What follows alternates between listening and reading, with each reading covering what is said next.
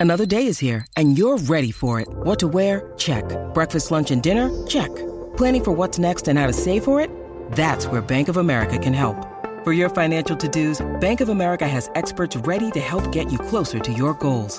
Get started at one of our local financial centers or 24-7 in our mobile banking app.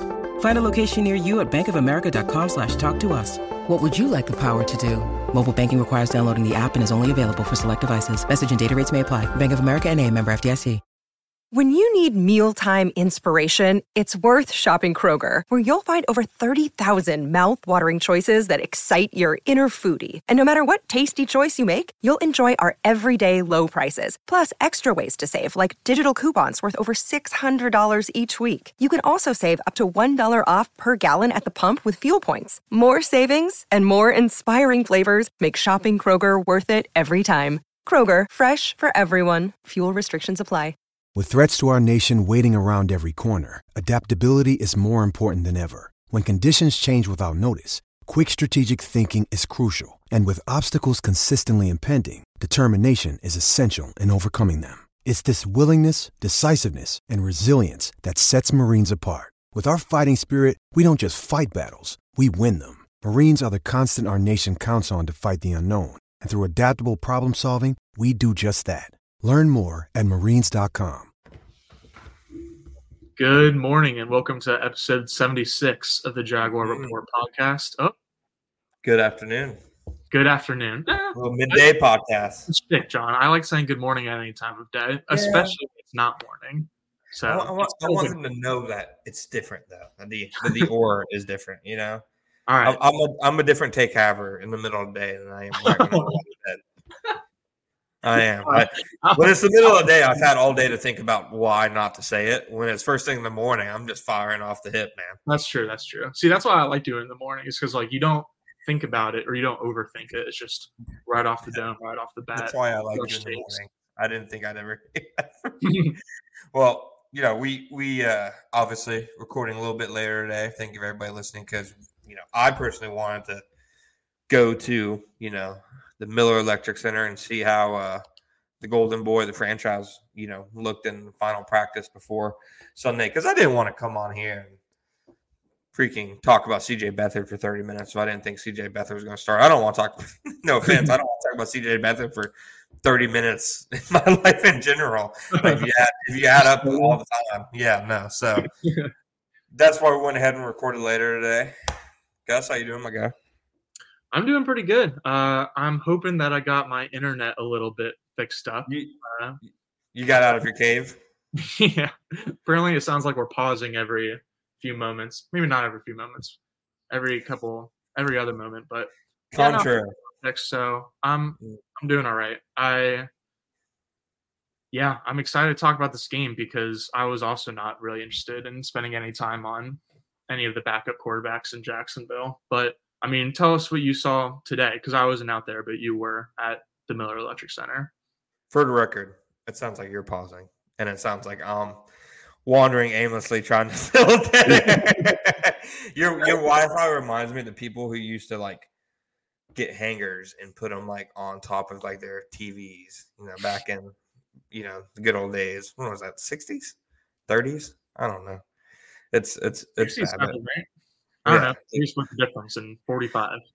the the best scenario would be that bulky listens to our podcast and he figured the only way to stop the bulky balls was to go ahead and go right to the source and take out your wi-fi Yeah, But, 45. yeah I'm, I'm i'm gonna wake up with a horse head in my bed now you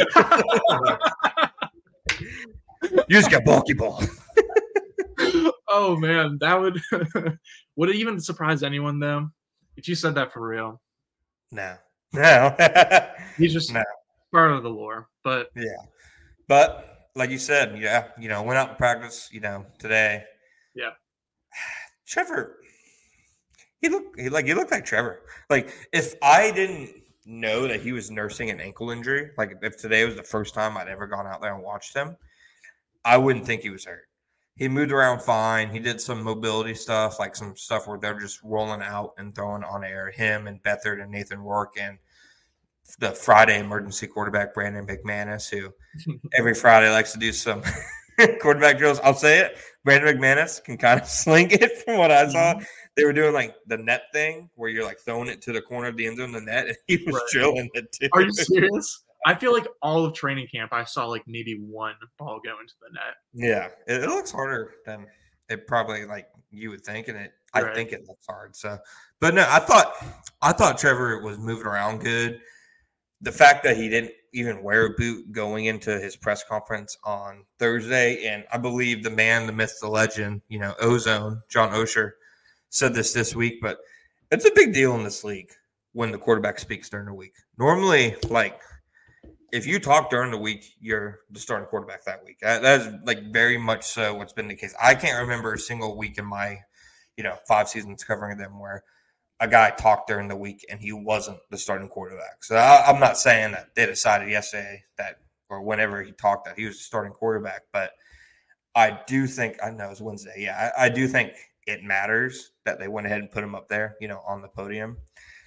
At the very least, like worst case scenario, it doesn't seem like this is like something that would like knock him out for like extended period of time. So even if he did, you know, in some scenario miss this game against, you know, the Browns and there's obviously reasons, you know, cases to make for and against him playing. I think he'd be back the very next week. So either way, I don't think I I think he looks fine, honestly. And that's he's probably you know thinking, you know, like shit, my ankle hurts a lot, but I I thought he looked fine. My gut guess right now, if I had to say, I think he's playing, man. So I left the stadium on Monday night mm-hmm. when it was reported that it was an ankle like sprain. Like it, Schefter said on Monday night that it was an ankle sprain before Doug ever said anything. So I left the stadium on Monday night thinking he would miss this game, rehab like hell, and come back next week versus the Ravens on Sunday Night Football. Right. I've, you know, pivoted, as of today, I think he's going to play on Sunday, and I, I, think there's a number of reasons that go into it. You know, obviously, the player is a big part of it. You know, he's. I, I feel like Trevor Lawrence would get into like a 15 car pile up, pile up, and still try to start like if the game was like the next day. Really? But I just like just from seeing him today, I, I, I personally think he's going to start, and also like these games matter for the Jags. Like it, it, if he's able to start like in any facet, like even if he's not 100%, but if he's able to go out there and run the offense, I'm not going to disagree with the notion that maybe they have to start him because they don't they don't have breathing room in the AFC South. They don't have breathing room in the AFC in general. Everybody in the wild card is one game behind them, including the team that they're playing on Sunday. You know, Cleveland, Indianapolis, Houston. They're all sitting there at you know seven and five. Jags just one game ahead of them. I know the Jags have like a it's kind of a fake one game lead. You know, it's more of like a two game lead in the AFC South because they have um, what is it the, the tiebreaker over the Colts because they beat them twice, and then they have right. a higher strength of schedule than the Texans. Mm-hmm. So hmm. they technically have a two game like lead, but it's the NFL, man. Like these leads go out of the window so quickly, and then you play the Ravens next weekend. Like you can't afford to go into next week on a two game losing streak. I think because like that that's just a very hard game to chalk up as a win, even if they were healthy and rolling. So I, I think he's going to play this week, and I think the fact that they have such a slim lead, uh, such a slim cushion matters it, if they win, if they won on Monday night, would he play? I'm not so sure, but they didn't. So I I I think he's going to play. Is my guess. Yeah, I think other injuries also matter because I mean, a CJ Beathard like has been popped up on the injury report this week he, with the shoulder. He might be questionable. Yeah, during the game on Monday, he like did something to his wrist or injured his wrist, and then First he play. said it was the shoulder, and then mm-hmm. he was on the injury report this week. So clearly, it's lingering a little bit and then not just the quarterback position, but like Walker Little and Tyson Campbell like seem like true 50-50 decisions and like may go, may not. Uh, and then there's like Tre Herndon as well. The Jags have plenty of injuries, and so that makes the race in the AFC like even tighter. And so it's not like I think also just if Lawrence was the only player that was questionable for the Jaguars and they're going into Cleveland otherwise healthy, then maybe they'd be like, all right, we can like put together a win with CJ Beathard over Joe Flacco or DTR or whoever is starting for the Browns. But since they're not full strength, like they gotta kind of take what they can get. And Doug was saying this week, he kind of clarified about players going in 100% because he said he would he would never play, he would never have a player go in that like wasn't 100%. And then Gene was like, "Come on, like it's the NFL. No one's like actually 100% healthy." He's like, "Yeah, okay. Let me pointing, pointing his bony finger. He's like, "Whoa, whoa, whoa." yeah, yeah. No, it. Uh, I, I'm with you. It was kind of a silly comment from Doug. Like, I, I get what he's saying. Like, you're not going to put a player in there if he might in, injure himself. But the reality is, in the NFL, if you can like marginally play, you're probably going to play. You know, like Walker Little uh, against who who was it? Uh, San Francisco a few weeks ago. He wasn't he wasn't 100 percent healthy No. at, at all. You could see it. Tyson Campbell. I don't think he's been healthy since week six. You Yeah, know. I was gonna say, yeah, I think since week five was the last time he like started and finished a game fully healthy. Yeah, so I think that I, I'm with you. I think Beathard being banged up is a factor too. Beathard downplayed it after the game, and I think in the locker room this week. But if you even rolling with a healthy backup is a tall task. Rolling with an injured backup, and especially against, I know the Browns defense isn't as fearsome as it was in like the first half of the season, but eh, I mean, Za'Darius Smith, Myles Garrett, you know, potentially Denzel Ward, etc. Going with an injured backup against them, I, I'd probably roll with the injured starter too. And I, I get it, but I don't think in the NFL that you can necessarily live in fear. I don't think you can go into a game saying we can't play this guy because we're afraid he could get hurt and you know screw the rest of the season. Because the reality is of where the Jaguars are at, if they lose, it could screw the rest of their season. So. Sure. I, I I don't think they would put Trevor out there if there was like if he couldn't protect himself. Like Yeah, oh. I'll- that's what I clarified was that he was like, it's not 100 percent healthy. It's just like a hundred percent not being able to re-injure yourself, which is also like a little bit of a stretch, but it makes a, also a little bit more sense. Is that like, as you're saying, it's more about whether it's going to be a re-injury or risk to aggravate the injury than like the act- the injury actually being fully healed. Hundred percent. And we've seen Trevor play like hobbled this year. Like, not to compare the injuries because I'm not a doctor. I only play one on TV, but I'm not positive.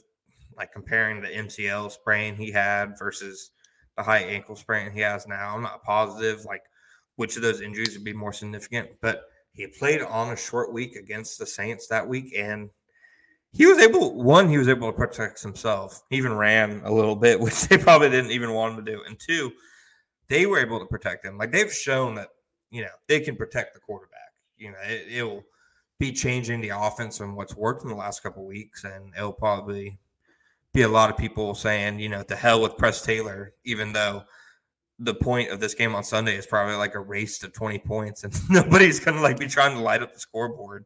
Yeah, you know, like you're just trying to get there and basically hang on for dear life. I, I think he's going to play. I, I, I did not think so in the immediate aftermath of that game. I probably didn't even think so on Tuesday when Doug talked to us. I think he oh. does now. I was going to say credit to you though, because even if you didn't think he was going to play, you weren't ruling it out the last time we recorded on what was that Tuesday afternoon? Yeah. Because I, I think me and the rest of the world was like what you were thinking in terms of he'll definitely miss the Cleveland game and maybe be back for the Ravens game, just based on really Monday night alone. Uh, but then I like you were the first person I heard being like, whoa, whoa, whoa. There's I'm not saying he will play, but there's at least a chance. yeah. I'm I'm with you now though. Like I think I think he plays too. And it'll be it'll be an interesting game plan from Press Taylor because I think they're going to be trying to get rid of the ball in about half of a second. the the years of sitting on fences has finally served me well. It, this would be a hell of a week for them to actually have a running game, wouldn't it? Yeah, that that would be pretty cool. And also, both running backs are also injured. Jonas Johnson has a giant brace on his left knee. Uh, he's been limited this week. Travis Etienne is still limited. I mean, Tank week? the- Don't say tank week. go ahead and define what tank week means to you, and I'll let you let you know. tank week at this point is probably like over five total touches. Third round pick. D- Demetrius Harvey, great, great beat guy, corrected me today. We were talking about it a little bit, and he was like, "Yeah, both of Tank's snaps on Monday were on quarterback sneaks." So, three of his last four, three of his four snaps over the last two weeks have been on quarterback sneaks. It's an incredible amount of like a lack of trust shown, which is, I mean, you're going into Cleveland. I'm assuming it's going to be rainy and gray and windy and cold and just horrible weather. yeah. It'd be a great week to have a guy like Tank. Like the idea of what people thought Tank was. Go ahead and tell me right now. Give me give me a tick right now. Tank over under four and a half touches. I'm gonna go over because of the D'Ernest injury. I I was thinking one of my picks was gonna be D'Ernest Johnson over receiving yards, but then he's got a brace on his knee, which I wasn't aware of, and then also, uh, yeah, no, that's pretty much it. But so I'm I'm gonna go under, and I'm also going to propose that whichever one of us is wrong, we get a giant cardboard sign made out saying "I got bulky ball this week," and you have to wear it the entire next podcast. Okay, all right. Okay, okay, okay. Oh, so I'm, I'm, I'm, I'm going under.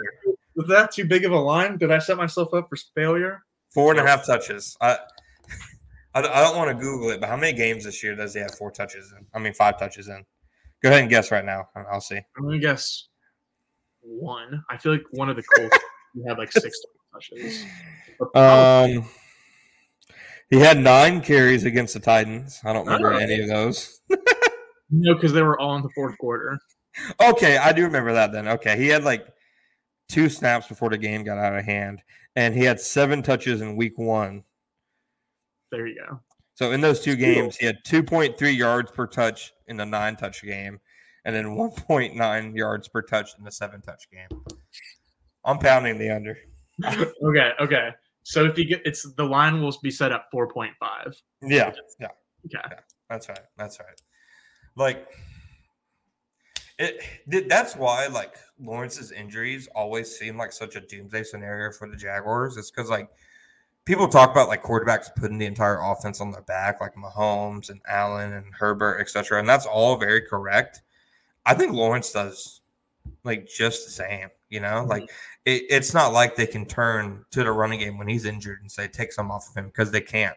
It's not there. It's not like they have a super stout offensive line in front of him or you know, with Christian Kirk out, it's not like they have like a star-studded, you know, field of pass catchers either. So it definitely feels like it's a lot on Lawrence. But that, that that's also what I kind of want to talk about. Christian Kirk being out, how big of an impact do you think that is? Massive. I've got some stats for you about the Browns defense, which like all point to it being a huge Christian Kirk week on paper. So let's hear it. Obviously, it's a shame he's out for multiple reasons, but Cleveland ranks first in usage of one high shells and middle of field closed coverage, and fourth in man coverage. So ton okay. of one, ton of like one high safety looks, ton of just cover one man. Um, and then the Browns are also first in success rate on both four man rushes and blitzes.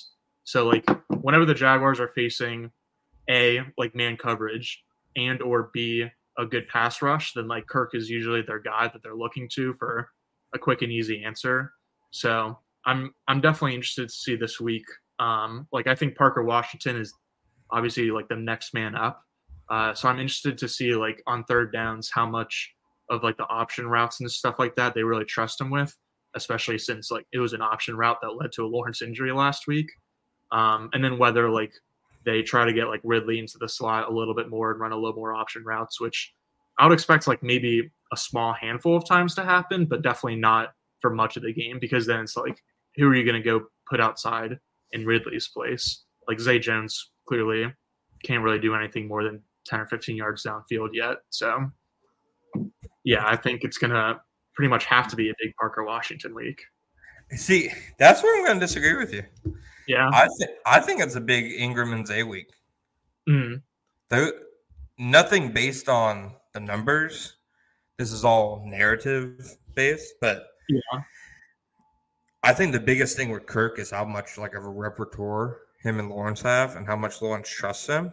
Mhm. And now you take him out of the picture. Who are the two guys Kirk? I mean Lawrence has the most trust in otherwise, and will lean on the most, especially in high leverage situations. I think it's those two. Yeah, easily. That's fair. I, I, I don't know. I, that's not to say I don't think Parker will get his because he had six catches for 61 yards off the bench last week, which Mhm. is wildly impressive. But I, I think this is a week you see a lot of targets to Zay and Engram. Honestly, I, I Engram, Engram especially, I feel like because it seems like when they go quick game, they love like going to Engram, like those Mhm. little like five yard sit routes, and then ask him to get yards after the catch after. I, I think you're going to see a lot of that. True. I I do like the over for receptions for both those two guys because I think like Engram is also going to get a decent amount of like RPO looks too, not just like the quick game. Uh, and just but just like for the same reason, just like get the ball into his hands quickly and let, let him try to get some yards after the catch. And then Zay, like again, I don't think he can do anything deep quite yet, but I would certainly expect him to be like like a sure-handed possession receiver type target for Lawrence uh, in like the five to ten yard range. So I, I definitely do think that those two will be heavily involved. And then it's just like I think like on third downs it'll be interesting of like obviously uh, defenses will probably key in a little bit more on Ridley. So like are they going to try to scheme up Ridley against potential double teams? Are they going to try to scheme up Parker Washington because they know he's like will likely get single coverage out of the slot? Are they going to try to scheme up Engram for seemingly the first time all season? Because I feel like they like they they were like doing a lot of cool stuff with Engram last year, and then this year I feel like they've just haven't really like prioritized him as much, which is like You don't like wide bubble? I like it, but I like more stuff. They love. It. Yeah, uh, I'm interested to see if like he's used down the seam as like a perimeter receiver, like down the sideline, like we saw in Week One, where he had a nice sideline deep catch. So I'm I'm interested to see like the utilization, pretty much. Uh, but I certainly expect their game plan to be like get rid of the ball asap as possible. he he did that, and then I feel like we've seen him get targeted outside like one more time since then. Yeah, um, so we've talked about injuries at quarterback, talked about injuries at running back, talked about injuries at wide receiver. yep. There's injuries at tight end. No Brenton, no Brenton Strange this week. Doug Pederson said probably no Brenton Strange. Uh, I, I don't remember who tweeted it. I would love. Well, I should probably just go ahead and pull it back up so I can credit them. But they had a good point about the offense uh, against Lay Bengals. It was Andrew Kessler, Duval Andrew 904. It was the first week this year they did not run a single snap out of 13 personnel. So Strange being out limits, you know, schematically, you know, something they can do because they're not going to ask Josh Pederson to do it, obviously. No, Um, then there's injuries at left tackle. there's Yep. Walker Little. You know, we I, I've said it once. I've said it a million times. If you don't practice during the week for a Doug Pederson team, you're not going to play that week. Like Trevor's practice. You know, he's at least I was going to say earlier too. yeah, he's at least been limited. Walker Little hasn't done anything this week, so I I expect Walker Little to not play. I think, at least based on you know conversations I've had, that he has a chance to return next week. It's like a, a hamstring. I'm trying to think of what the uh, I guess hamstring tear would probably be you know the best way to put it. I think he has a chance to come back next week, if like not the week after. So I don't think it's a long term injury, but doesn't look like he plays this week. So who starts at left tackle? I mean that that is literally we've talked about their tackle depth, but now it's now it's getting tested. Your options are Anton Harrison, Blake Hance, Cole Van Lanen, and Ezra Cleveland. It won't be Anton because one, it's already too late in the year, like to ask him, in my opinion, to make that switch back over to the left side, especially if you're only doing it for a short period of time. He's Mhm. had such an encouraging rookie season, in my opinion. That holding call, you know, be damned. That I don't think you want to mess with his progress. He's probably your best starting offensive lineman right now with Yeah, with Walker and Cam, with Walker and Cam Hurts. So your other options are Blake Hance. We saw him fill in for Walker last week. I don't think that automatically, yeah. Dude, Trey Hendrickson is really, really good, but Hance was getting worked. You know, like he, he was getting completely worked. And Pe- people have had this like weird assumption that Walker Little had a bad game or something. He had a really, really good game against the Bengals. Like you, Yeah. you, you, you watched the all twenty-two. Did Hendrickson make an impact in that game until that play? No, that's what I was gonna say. Is that like that play is like what's causing the bias? Because I yeah, I thought the left side of the line had a rough night because Cleveland let up a decent amount of pressures, and then obviously once Hance got in, uh, it was not good news. But Walker Little specifically, like I thought he was fine until that last play. Like people saw him step on Trevor's ankle and assumed it was his fault. We now know it was Parker Washington's fault. Didn't run the right route. Uh, so I think I'm not sold that they would put Hance like back in there because I think the biggest reason he played on Monday, I think I kept saying Sunday. I don't care. I, I think the biggest reason he kept playing, he played on Monday was because Ezra's already at left guard. You know, you don't want to like put a guy at tackle who hasn't got any tackle reps, you know, that week. Yeah, Cole Van Lanen's played some right tackle. I I think he'd be like a third, second or third option. Yeah. I- don't think they're I don't think they're in dire states to where they're starting Cole Van Lanen at left tackle in an NFL game. And then that brings Cleveland, who I got on my soapbox and sound like a complete ass on here like a month ago saying I want to be a left tackle in the NFL too. Looks like Cleveland has a chance to make me look like an idiot this week. I, Doug said today that he's gotten some reps there. I don't think that he was getting reps there before Walker got hurt, which again I think is the reason he didn't play there on Sunday. But he was a college tackle at Boise State.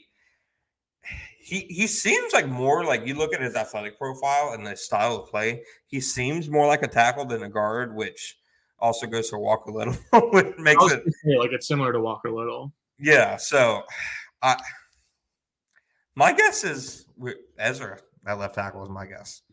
Ezra Yeah. versus Myles Garrett. I think it makes a lot more sense to move Ezra to left tackle and then have like Hance or Shatley or Van Lanen sub like sub in then they're at left guard. Uh, then it makes sense to move Anton to the left side because then you still like need someone to start at tackle on the right side. So I would I would definitely expect it to be going ref, right to left. Uh, Harrison, Scherff, Fortner, I guess Shatley, and Cleveland on the left. I think so too. I, I think I think I think you're right. I think it's going to go Cleveland, Shatley, Fortner, Scherff, Anton. Yeah. So right to left. Harrison. No, I'm just kidding. So Ezra versus Myles Garrett, and then Anton versus Darius Smith. There's two pretty big tests. I I I they wouldn't leave Ezra on an island, would they? They've been leaving their rookie right tackle on an island the entire season. I- Yeah, that's is that different? I think it's different. Yeah, that's probably different. They're they're definitely gonna pay more attention to I mean just wherever Myles Garrett lines up really. And then obviously help out Cleveland a little bit more with Did- chips did- and stuff. Do we think they do it like the Titans a few weeks ago and just have two guys following them around? You remember that? A few Yeah. months, months ago. Yeah. I'm probably not since since that didn't really work. but Yeah, they got a delay of game on that, didn't they? yeah. That's good stuff. I will say, according to the Athletic, there's a quote that says, "After last Sunday's loss in Denver, so two Sundays ago, Okay. Garrett needed assistance in the post-game locker room to put his shirt on so that he could get a sling on his shoulder.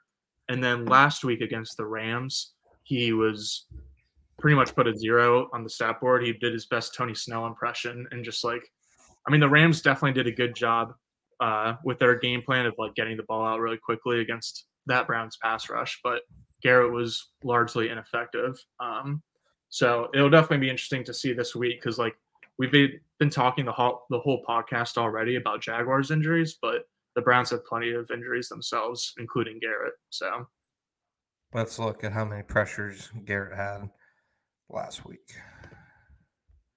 He only had two, which feels two pressures on 32 pass rushes, which feels insanely low. Though he did have a 22.6 win rate, so it's probably not like like a hobbled Myles Garrett is probably still like one of the better defensive linemen in the league. easily, yeah, for sure. Yeah. So it, it'll be interesting to see how how they negate it because that it's either going to be Hance or Cleveland.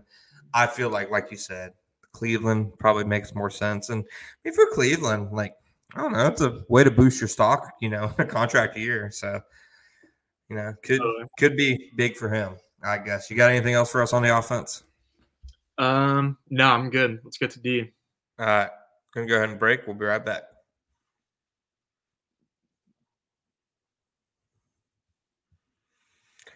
All right, guys. For as much as we've talked about quarterbacks here in Jacksonville, the Browns have had a much more depressing conversation.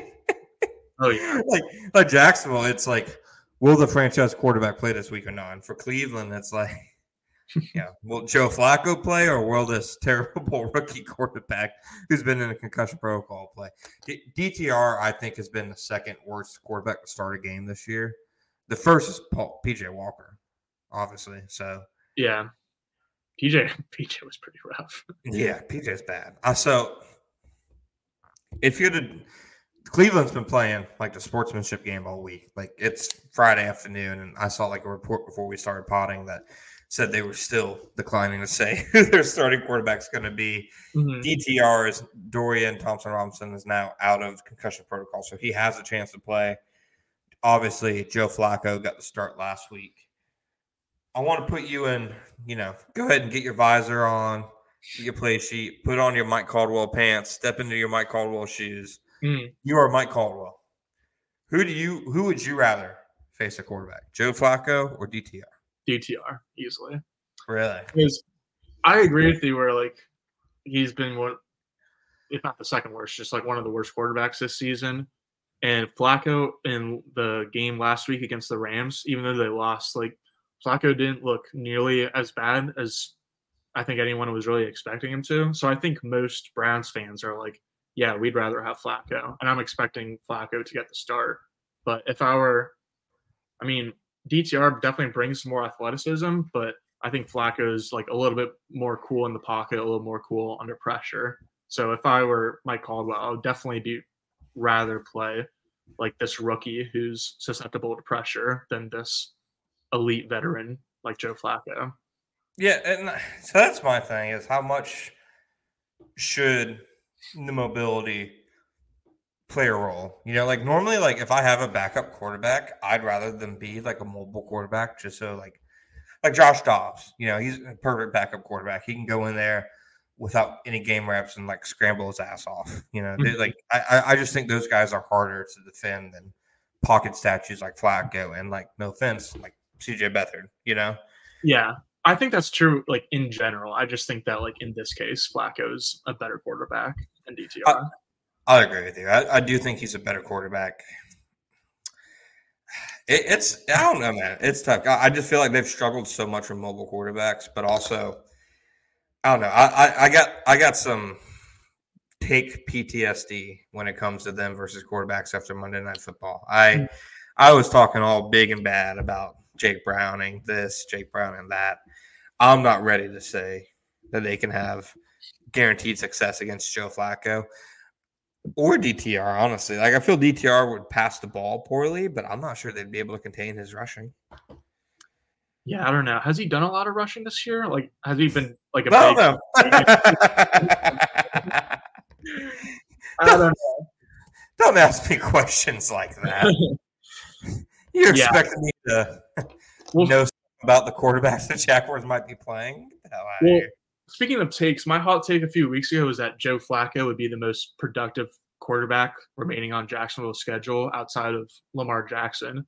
And like when I said that, I was like picturing a game that was pretty much exactly the game that Jake Browning played last week, where like the run game is working for the offense, and then you're able to just like do a bunch of like quick screen and RPO passes, and then a few like deep play action shots off of your successful run game with a positive game script.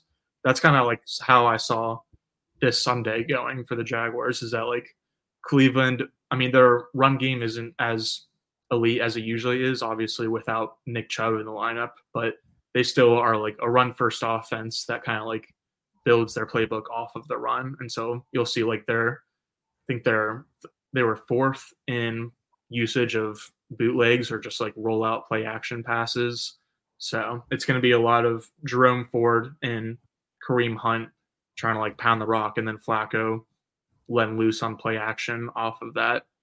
Uh, I do think that the personnel is interesting on this side of the ball too, because we talked about how like the Jags won't be able to do 13 personnel against the Browns defense, which that probably would have helped because the Browns defense isn't like as light bodied and bad against the run as they were last year, but they're still like definitely more of a worse run defense than pass defense.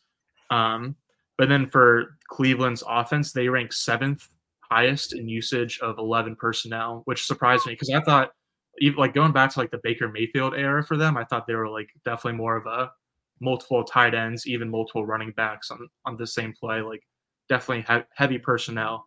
So it surprised me that they use light personnel a decent amount. Um, and unfortunately, that's probably bad news for the Jags because I think Cincinnati like was able to use a lot of 11 personnel because that's really their mo too. Um, and they were able to like as we kind of broke down the last episode, get Jacksonville into more four down fronts than five down fronts. Yeah. And had some success. And so I'll I'll look for the Browns to like try to have success in the running game out of lighter personnel, even though like before today I would have expected it out of heavy personnel. Yeah, that, that's that's honestly a really good point. But we've we've both have said it. Like I, I firmly believe a big reason they struggled against the run last week was because they were in so much nickel. Like, yeah, if you go look at like their third down efficiency versus the run this year, it hasn't been good all year, and a part of that's because it's third downs passing down, but also because like they're just not equipped to stop the run with like a light group up front. You know, like yeah, like like with Roy Robertson-Harris, Adam Gotsis at the two defense tackle spots, or DaVon Hamilton or Foley Fatukasi. It's just not. It hasn't gotten it done for them all season. So yeah, I think not, I think not having Ham is like a big reason for that because I think if Ham like hadn't had the injury over the offseason and like was as good this year as he was last year, then like I feel like the Jags had a little bit more success like defending the run out of nickel last year because Ham was a little bit better at like being able to take on double teams and really like control the front on his own almost in four down fronts. And so I think they're they're definitely missing that this year. Yeah, that, that's a that's a good point. I think when it comes to defense, also this week, the secondary is like a big question mark. I know Cleveland, Amari Cooper's probably not going to play. Dude's got ribs, like he's listed on the injury report, ribs and concussion. So I'm like, is, yeah. is Amari Cooper okay? I was going to say that's a, definitely a big part of the equation for the 11 personnel thing. Like, if they're going to want to, like, the Browns should try to get three receivers on the field a lot to take advantage of like Jacksonville's bad run defense out of nickel, and then obviously all their secondary injuries. Uh, but th- then Cleveland has the injury itself with Amari Cooper probably not playing. Yeah, so that leaves Elijah Moore and David Njoku if you know as they are really only two real pass catchers. I know, I know they have David Bell who I think I could take in a foot race. Dating back to his Purdue days. Yeah. Um, it, it just I, they have Marquise Goodwin on their roster too. I think I saw a stat they're like 0 for 8 on attempting deep passes to him this year. So that's funny. So it, it's banged up receiver room versus a banged up secondary. Tre Herndon's still in the protocol, so you know we can assume he's not going to play. Uh, Tyson Campbell, you know, Doug Pederson said, I almost called him Gus Pederson. Jesus. like, I don't know if I was thinking about you or Gus Bradley. Mm. I don't know. I don't want to think about it either. Nonetheless, nonetheless, I'm not sure Tyson plays this week. Honestly, if I was a betting man, I'd probably say I don't think Tyson would play this week. Mm. So that's two starters down the secondary. I think Buster Brown would replace Tyson and Greg Jr and maybe a little dash of Antonio Johnson, but probably not too much yet. Just, just a little bit. just you know, just Antonio, you know. so Greg Jr. and Buster Brown in the secondary. How I know it's Joe Flacco. I know it's a wide receiver room with Elijah Moore as its best receiver, but how much does that concern you?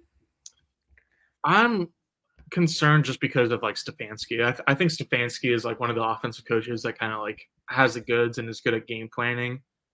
Um, and so I think that like he's going to be able to like dictate personnel and like whenever the Jags are like ready to defend the run, then like he'll get a screen pass out to Elijah Cooks that like works just well enough. And so clearly like these weapons for the Browns aren't very exciting on paper. Like they're not going to have Deshaun Watson, Nick Chubb, Amari Cooper, and that's definitely like the big three of their offensive skill position guys. But I think uh, Elijah Cooks had like really good opportunity last week, and then Flacco just like didn't hit him downfield a couple of times. But I think I think Elijah Cooks is going to end up having like a pretty decent game with all of Jacksonville's injuries. Yeah, that. Or, did I say Elijah Cooks? Elijah. You Moore. did. You did. You said Elijah Cooks, and I was about to jump out of my chair and like unplug everything I had in my laptop. I just realized. Wow, this isn't a professional podcast, but Cooks. But Elijah Moore could have a decent game. I th- I, I would uh I would take his over probably for yards. I feel like Elijah Moore is like a very NPC receiver in the NFL. I loved him coming out, dude. Yeah, dude. I, me too. I thought he was like the next DJ Moore. Yeah, I thought. Oh man, I'm trying to think of like DJ Moore's a good one. I thought he was just like a like undoubtedly like, slot guy. Like I thought he was gonna like destroy the league out of the slot. But playing for the Robert Saleh Jets as an offensive player saps your skill, talent, and your life force. That that is I mean, that's my thing. Just playing for the Deshaun Watson Bills, honestly. Maybe maybe he'll find a third home and end up have like piecing together a decent career. But honestly, yeah. at this point, it's probably too little, too late. Mm, like he he's not bad, but he's like closer to being just a guy than he is to being good. Yeah, that's definitely true. So I I don't know. There I, I feel like Stefanski is like an underrated like offensive mind and play caller. Mm-hmm. Like I, I, feel like nobody probably ever wants to say positive things about their offense because of the nasty man at quarterback, which completely I get it. I, I I get it. I feel like he could scheme around like some of their issues and knowing that some of the guys the Jaguars have down. I don't know, man. Uh, uh, six days, no, not six days, four days removed from Jake Browning going off on them. How surprised would you be if Joe Flacco had like a like career like resurgence type game? Not at all. Not no. at all. I will say I would also be not surprised if the Jags end up winning this game 28 to 0 just because like we've talked before about how like they have this super weird thing this season where they're terrible at home but then like as soon as people start to doubt them they like light things up and like that's when they play best and so like that's just kind of like lingering in the back I'd of my head is that maybe they'll like be super motivated but i think i'd be more surprised by like under 100 yards from flacco than over 300 if that makes sense yeah, I think there's. Uh, I, think there's a better chance Flacco has a really good game than a really bad game. I'd, I'd be really surprised if he threw for under 100 yards. for over 100? No, under. Oh, That's yeah. what you said, right? Yeah, yeah, yeah no. I, I think Flacco's going to have a fine game, and fans will be upset at the fact that Joe Flacco is having a fine game. But I also think, again, this is a race to 20, 21 points, yeah. and yeah. whoever gets there first will probably win the game. Yeah, fans won't be like too upset. Like Flacco could put up like 250 yards and two touchdowns. But if the Jags end up winning, then like no one will really care too much. So th- that's my thing. I think this is like the perfect like like in the NFL. I firmly believe that winning is all that matters. I know that's kind of been disproven with some recent teams. The Vikings last year, the Giants last year, the Steelers a few years ago when they started. What was it like thirteen and zero oh or something like that? Like yeah, dude. They, they were 13 and 0 and everybody and everybody knew they suck. yeah. Except for people in Pittsburgh. They're like, no, yeah. still got it. Yeah, mm-hmm. no. So, but I do genuinely think like the saying that there's no such thing as an ugly win is true in the NFL. I think as long as you win, yeah, you can look at what can, can be improved on, etc. But as long as you win, that's all that really matters. But I think especially this week, if they win the game this week and people are upset about how the defense played or how the offense played or Press Taylor or Mike Caldwell, I just think they're missing the forest for the trees. I I, I think all you, if they win, I think everybody should be happy with yeah. no complaints, no matter how they, they get there. If they win and like no one aggravates an injury. I'll throw that asterisk in too. But I agree. Why, Like would you, why would you say that? Why you're right. I that? You're right. I'm knocking. The hell would you say that for? Just wasn't thinking. Yeah. Yeah, I was thinking- no. So, so that that's that's my big like takeaway, especially the defense. Like, if they win, it shouldn't matter to anybody if Joe Flacco throws like 280 and three touchdowns. Like, as long as they win, that's all that matters. Like, I, was- I was touring around with the New York Times playoff machine. They basically just need to win. Oh God, hear that little voice crack? I hated that. No, I, I missed it actually. Okay, good, good, good. Um, they basically just need to win two of the next five games. Really? Yeah. If if you give them two more wins of the next five, they have a 99, like over 99% chance to make the playoffs. Like anything less than that, and things get interesting. So I think you get to 10 wins, you're at the very least a wild card team. So I think that winning a game, no matter how you win it, is big. So yeah, I could see Joe Flacco having a week kind of like Jake Browning did last week, but as long as they win, I don't think it matters. Yeah.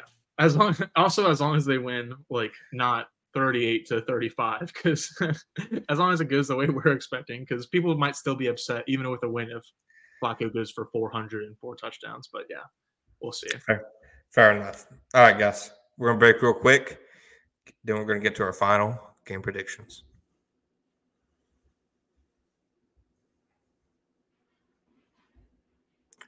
All right, guys. You brought this to my attention before we started recording, but Prize Picks has pretty much no Jaguars picks on there because of the status of both Trevor Lawrence and the Browns quarterbacks. It's like three different Jerome Ford props, I think. Uh, every running back like graph I see out there says Jerome Ford is one of the worst running backs in the league. So just off principle, I'm gonna say lock of the week. Jerome Ford unders. I don't care what it is. Jerome Ford unders. Lock of the week. Unders on Jerome Ford. Second lock of the week. Tank Bigsby under four and a half touches. As Mm, long as those hit, I'm fine. okay. My lock of the week is going to be over four and a half touches for Tank, obviously. Um, Lock. That's like that's like a lock in the same way like tying dental floss around a gate is a lock. well, Right. I couldn't not say it was a lock after you said it was a lock. I, I gotta at least Hey. fake confidence about it. I also like once they come out, if they come out, uh Zay over receptions, but not yards. Engram over receptions, but also yards would pre- be fine if it happens. to be better Ooh. odds. Wait, what did I say? Engram? Yeah, you said Engram over reception and yards. Yeah. I, I mostly like receptions, but if the yards happens to be a better line, then I'm fine with either one. Okay. Um, I was going back and forth with Ford honestly because like I've been enjoying taking opposing running backs unders all season, but then it was bad news from Mixon last week. But I'll, I'll join you with the under. Um, and then my lock of the week, I'm gonna say Engram scores a touchdown, and hot take is that it's gonna be off of a fake RPO. Or like I think the Jags are just gonna be like spamming RPOs on offense, and then once they get into like the high red zone on one drive, they're gonna do like a fake pass, and then someone, I guess I said Engram, is gonna go long and get a touchdown off of it. did, did you watch the Steelers last night? No. That Connor Heyward like tried to he like took a like a handoff off a reverse and then tried to throw a touchdown pass to Darnell Washington. Are you serious? That sounds awesome. Didn't work. I gotta find that clip though. Holy cow, that sounds entertaining either way. yeah, didn't it, it felt like champagne worthy celebration. Darnell Washington caught a pass. He's actually been like okay though. He's been like what Jags fans probably are trying to convince themselves that Strange is. There we go. We got him to say it, everybody. you got any hot takes this week? Myles Garrett, zero sacks. Mm. Oh yeah, I remember uh, another one I had that I forgot to write write down was that the Browns will record zero quarterback hits. Damn. I, I really think that like Lawrence is going to be like catching the ball out of shotgun and throwing it immediately. Nine out of Yeah. ten, plays- or nine out of ten pass plays. I'll go Myles Garrett zero sacks. Evan Engram, 100 yards. Zero sacks isn't hot enough, I don't think.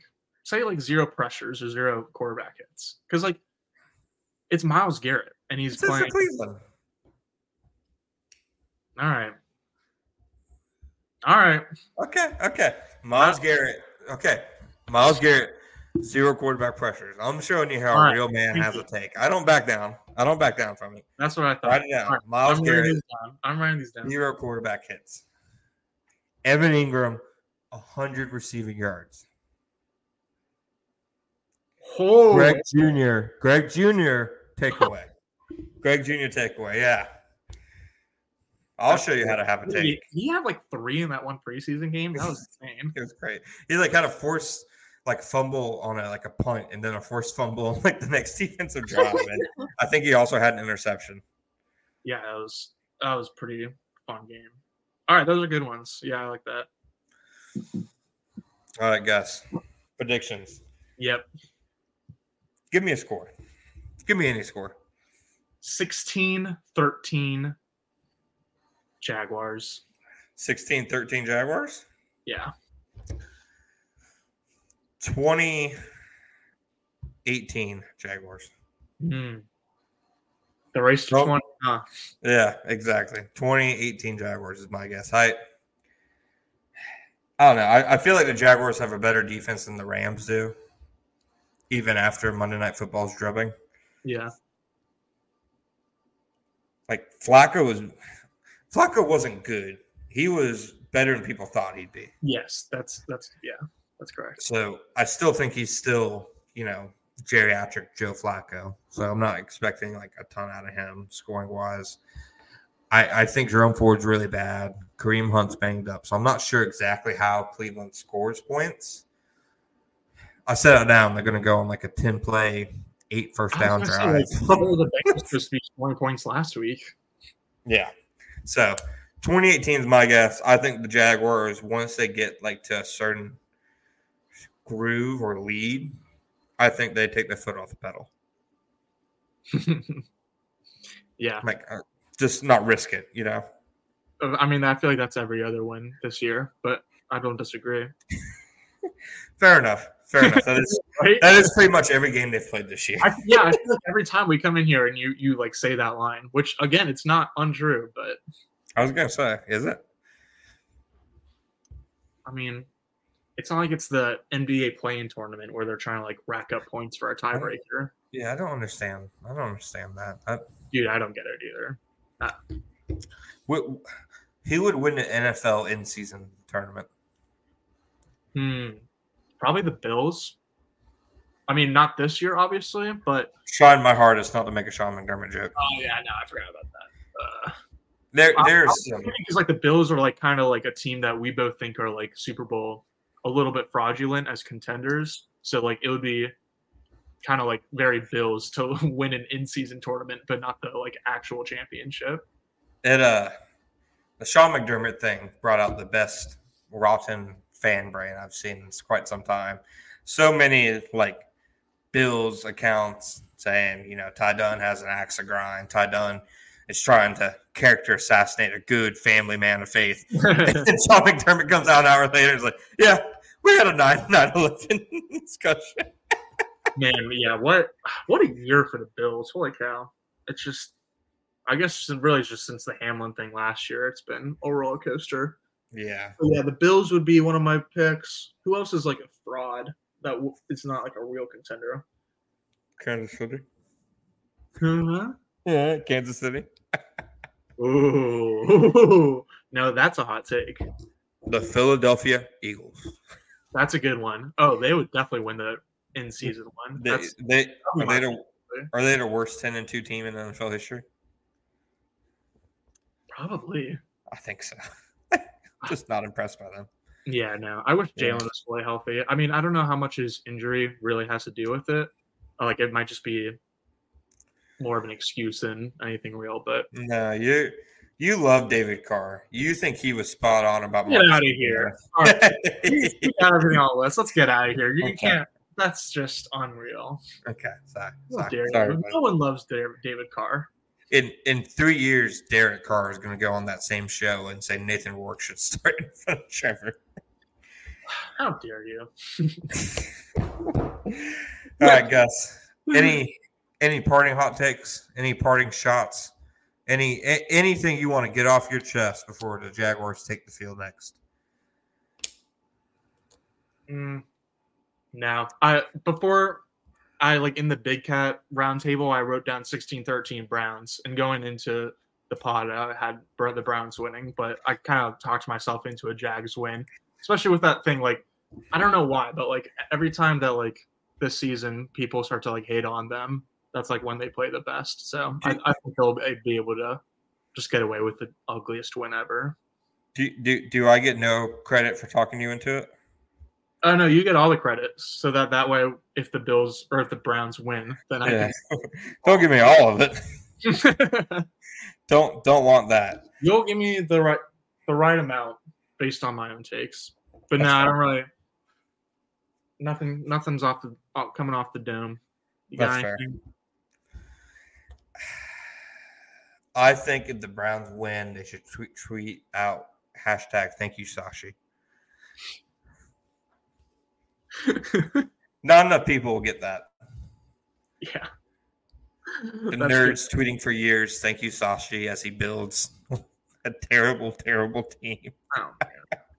He's he's getting a little saved by coaching. I think. I mean, there has been like some good players brought in, but I mean, now that Schwartz is there, Yeah, I'm, I'm with you. knows how to coach. I, I think Andrew Berry is a competent GM. He's better than Sashi Brown was. Yeah, yeah, yeah. So, all right, Gus, that's it for me. Thank you guys for joining us. We'll be back back to our regularly scheduled programming next week. Will be Monday and Friday mornings, unless I don't know Trevor Lawrence has a finger fall off or or something, and we're back to the same you know rodeo. But nonetheless, thank you guys for listening as always. We'll be back next week, and you know enjoy the game. Oh, sorry, Sashi Brown, you've been bulky bold. There we go. Got to end on that.